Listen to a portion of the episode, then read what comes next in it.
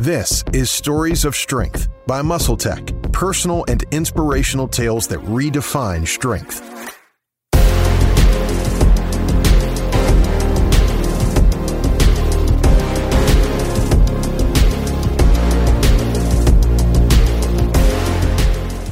Welcome back to Stories of Strength, a podcast where we share personal and inspirational tales that redefine strength.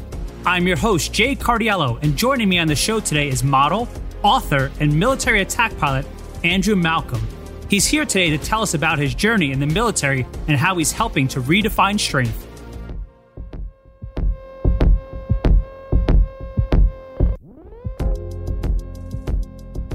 Andrew, welcome to the show. It's an honor to have you on. Thank you. Thank you. I'm glad to be here.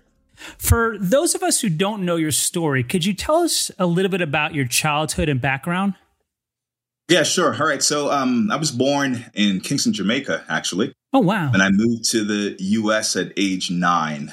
So I moved with my mom and my younger brother, specifically New York. So I spent the bulk of my childhood, roughly from age nine to about age uh, 15, in New York, Queens, New York to be exact. And then shortly after that, about age 15, I moved to New Jersey and I, I went through high school for the most part in New Jersey.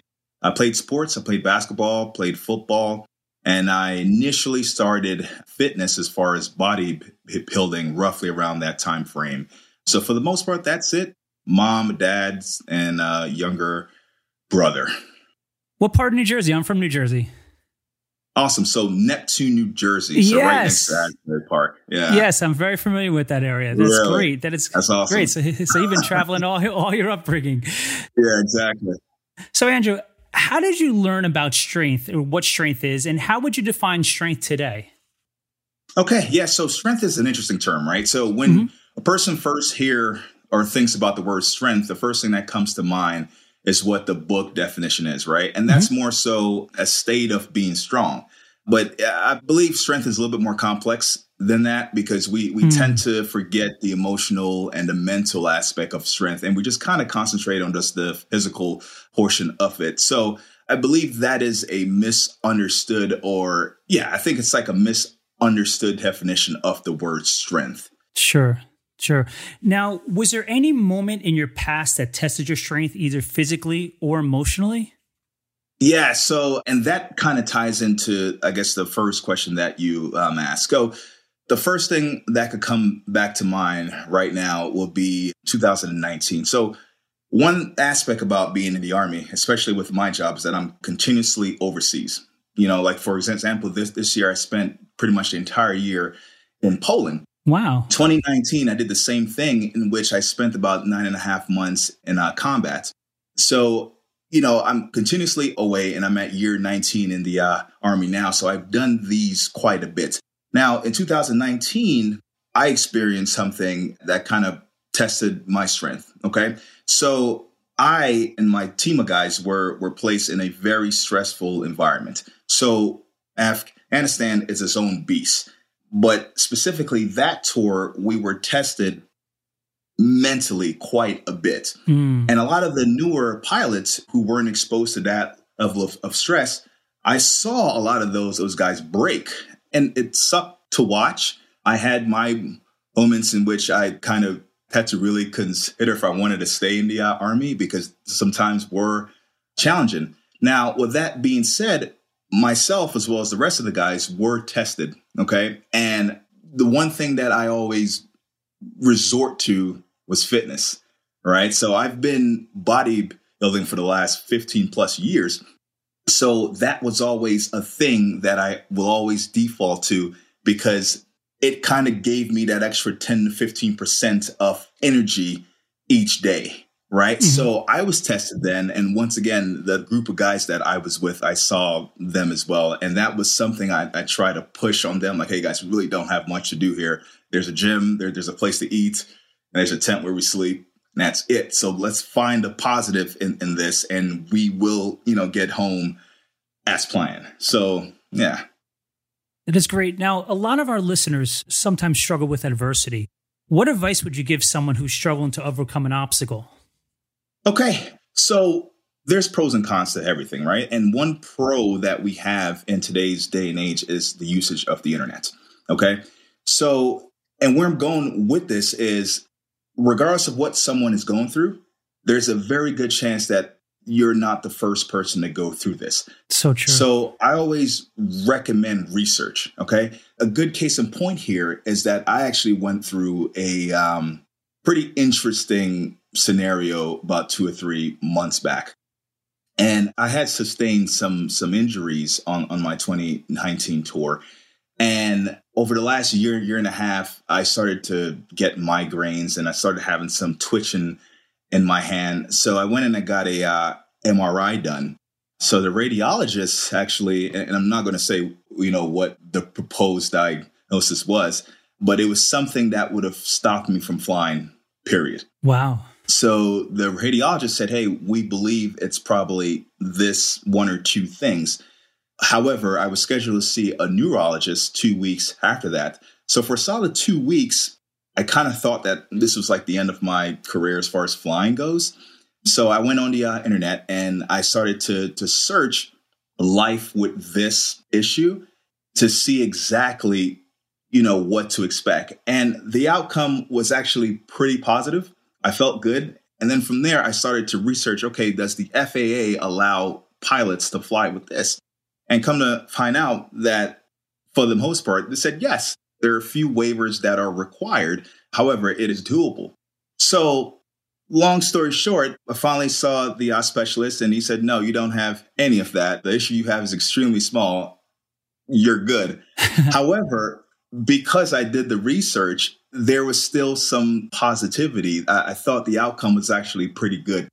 So, I guess fully answer the question is try and find everything you can about that specific obstacle, that mm-hmm. adversity that, that you're going through, and read successful outcomes and try and take that, tailor it to you, apply it to you, and go from there.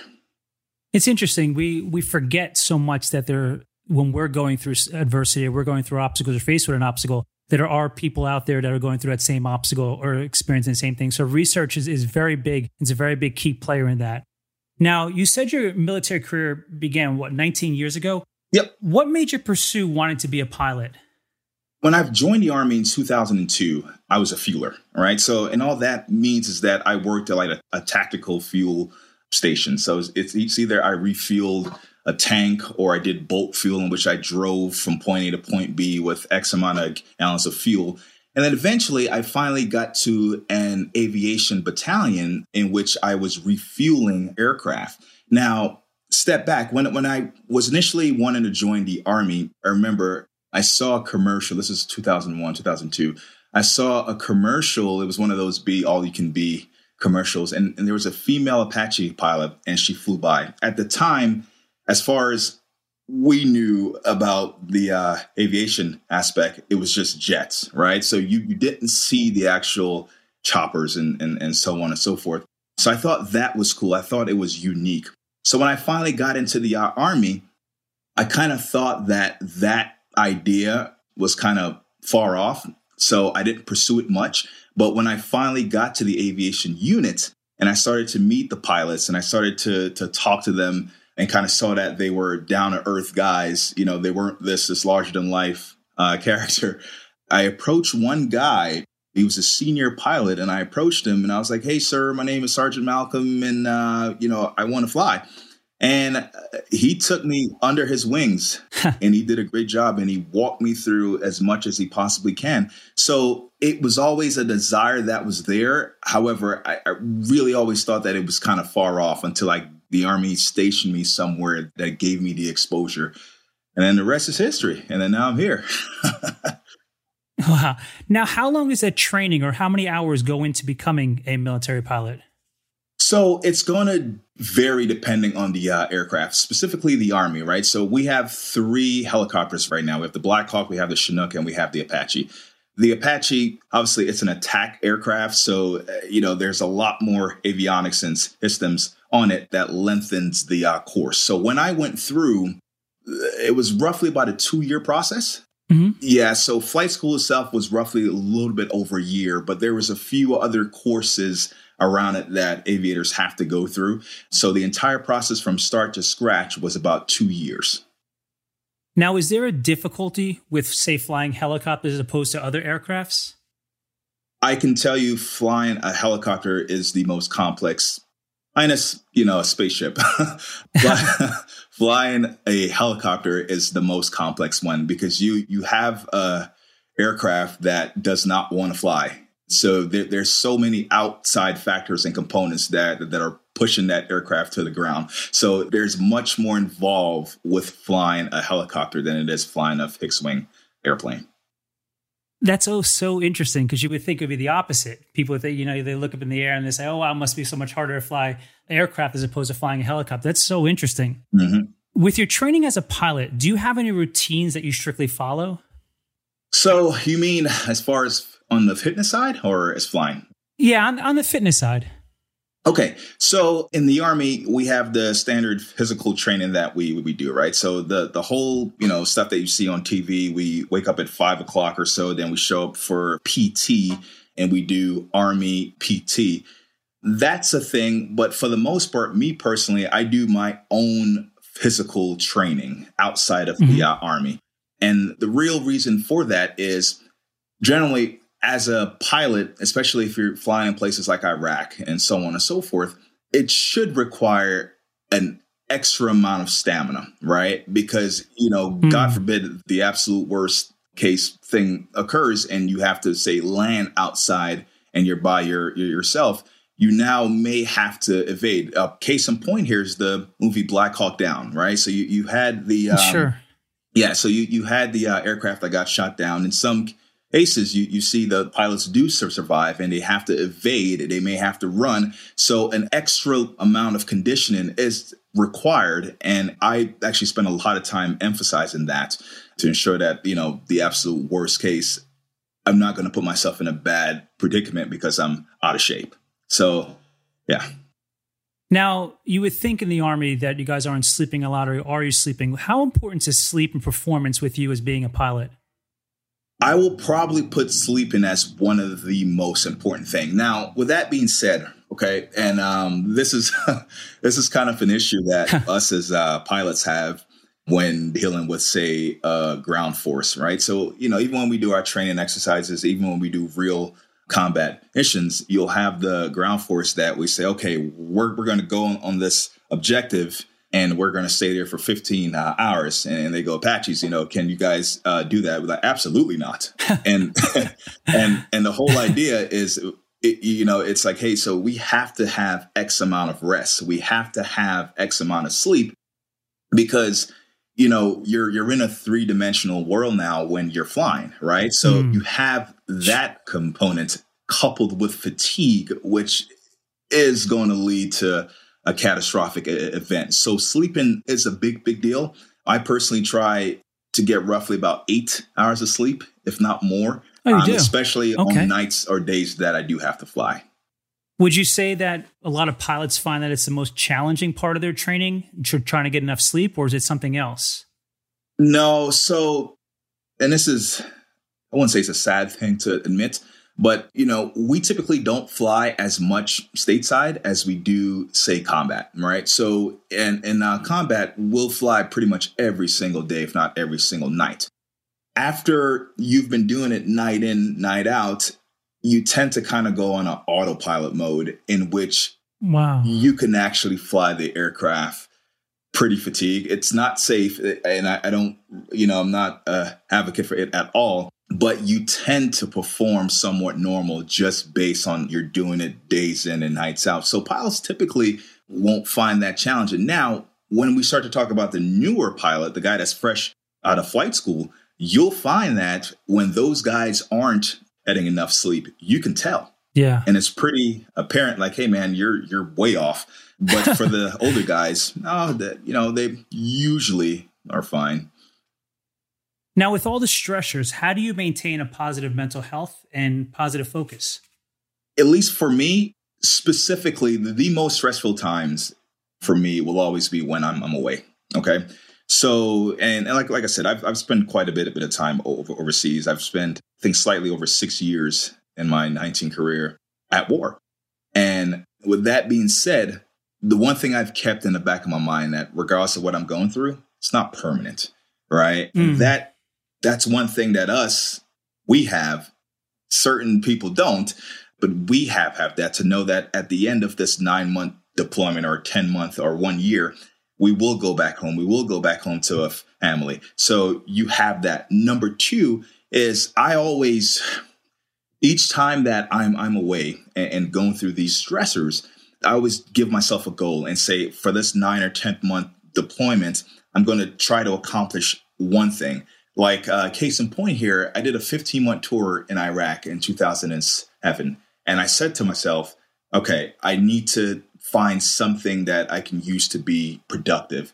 And what, what I did was I completed a personal training certification. I completed a nutritionist oh, wow. certification. You know, so those things. I've, yeah. I've always found something to turn a negative situation into something positive. You know, I've done a lot of research, and a lot of my buddies, you know, God bless them and everything, that they've done bounce overseas, and they were they said that you guys are like the guardian angels. Mm. And how do you stay calm while coordinating with ground forces when you're overhead? All right, it's very interesting. Yeah, yeah. So that one is a is a good one. So my first deployment as an aviator was drastically different than my last ones. And so I was fresh out of, I wouldn't, I wouldn't say fresh out of flight school. I was about a year out of flight school. And then therefore I, I got deployed.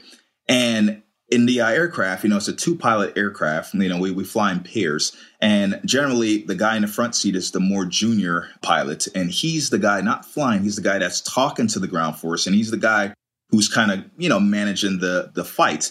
So I remember the first few times, you know, I'll check in, I'll see a ground force and I'll check in like, hey, guys, we're overhead, and they'll respond. And you know, you or me as as the Apache pilot, I remember, and this is a normal thing.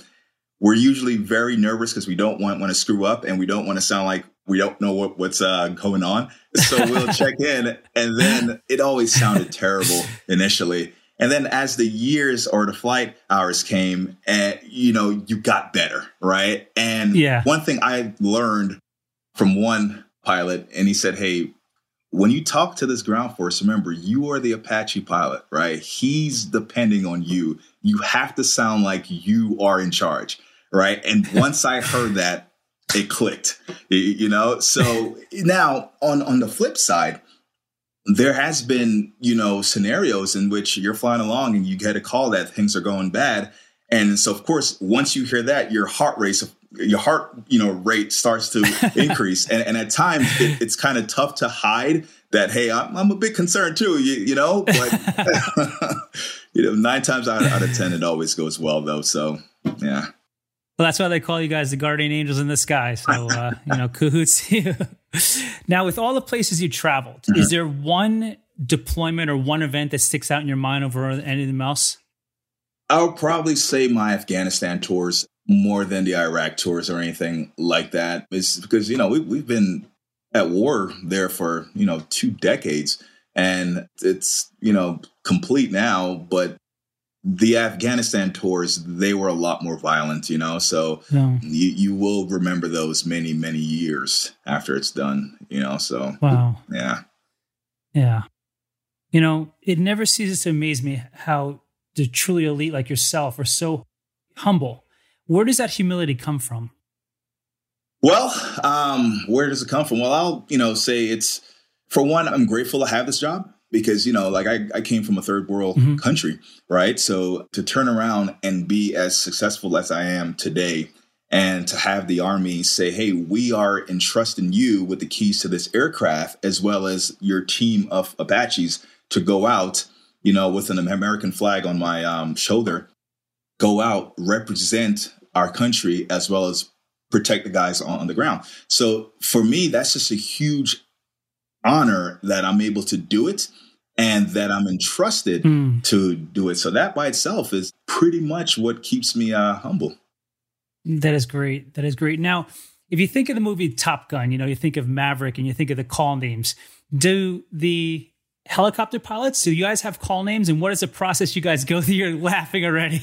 yeah. What is the process you guys go through to get your call name? Okay, all right. So I'm about to throw the Army under the bus right now. So the Army does not do that. Okay. that oh, okay. is an Air Force and Navy thing. The Army, we're just not as cool as the Air Force and the uh, Navy. However, so in 2014, okay, the Army went through this transformation in which they, as far as uh, aviation is concerned, and they said, okay, we're going to create the air cavalry. All right. So my unit was actually the first air cavalry unit in the uh, Army. And we decided that we were going to start a trend. And the pilot said we were going to create individual call signs for all the uh, aviators. And we modeled it the way that the Navy did theirs. And we said, okay, all the uh, pilots, we're going to go to a, a party and then we're, we're all going to you know, drink. And then each person is going to step out the room and then the rest of the guys in the room, we're going to create a call sign or a list of call signs, three or so, for that person. The only rules were it can't be derogatory, but it also had to describe that person. Now, with that being said, I got mine, right? And mine was actually Flex. So hence why I go by Flex Malcolm. It, it was actually my call sign. Oh, okay. Um, so okay. yeah, and so yeah, that that's that. That is great. That is great. So flex. That is great. now you're also an author. What is the title of your book, and uh, what is it about? Okay, so that's an interesting one. So I technically don't have a book. What I've written, I've written for several fitness magazines. Okay. So Muscle and Fitness, I've done a couple of articles for them. And for Train Magazine, which is a UK based magazine, mm-hmm. I had a column with them for almost two years, I, I believe in which I wrote articles each month. So I haven't done anything like that in maybe about two or three years, but that's where that title came from. You should definitely think about writing a book because you have some great stories. I mean, you're hitting me some great ones today, especially the, especially the call name is a good one. maybe after the uh, army. I'm very big, and I always ask this all my guests. I'm very big into morning rituals. I'm part of that 5 a.m. club. I wake up, I do an incantation. I say by December 31st, IJ Carter will accomplish this by doing this. I journal, I take a cold shower, I exercise, and I meditate. Do you subscribe to any morning rituals to get yourself mentally ready for each day? The quick answer is no, not stateside. The only thing similar to that I've had was, and I keep going back to my 2019 tour because, like I said, I, I was definitely tested there. So I got up every day roughly about four hours prior to my shift, and it was about a 12 mm. uh, hour shift. And I went to the gym. And I went to the gym on an empty stomach because that's, that's kind of the only, only time I could have went because I couldn't have went on shift. And that was something that I did. I, I got up early. I went to the gym and depending on the shift that I was on, if I was on a daytime shift and my shift started at say 7 a.m., that means I was up at 3 a.m. and I went to the gym and I'll hit the gym for about an hour and then come back because that was always the thing that you know, going back to me being stressed or, you know, stressors, that was the thing that allowed me to kind of get that extra jolt of mental energy to complete the day. So that that's the only thing that really comes to mind right now. Andrew, with all that you've accomplished, how would you define what it is you're seeking? Well, um, I could say I'm pretty happy where I'm at in life right now. Mm-hmm. So, you know, as stated before, I'm at year 19 in the Army. I will end up doing about 21 years. I'll do one past 20. And if I had to say that I've I, I, guess completed my purpose. I, I, felt like I have, and I'm grateful for the opportunities that I've been given. So yeah. And where can people find out more about you? Instagram. So my Instagram call call call sign. My Instagram page, screen name is Flex Malcolm. So that's where I, I post my daily, you know, life, and I, I post my fitness content on there. I post my aviation content on there. So That's that great. page actually defines who I am. Oh, that is great. Well, listen, it's uh, it's an honor to have you on the show, and thank you again for your time and service to our country. Okay, thank you so much for the opportunity.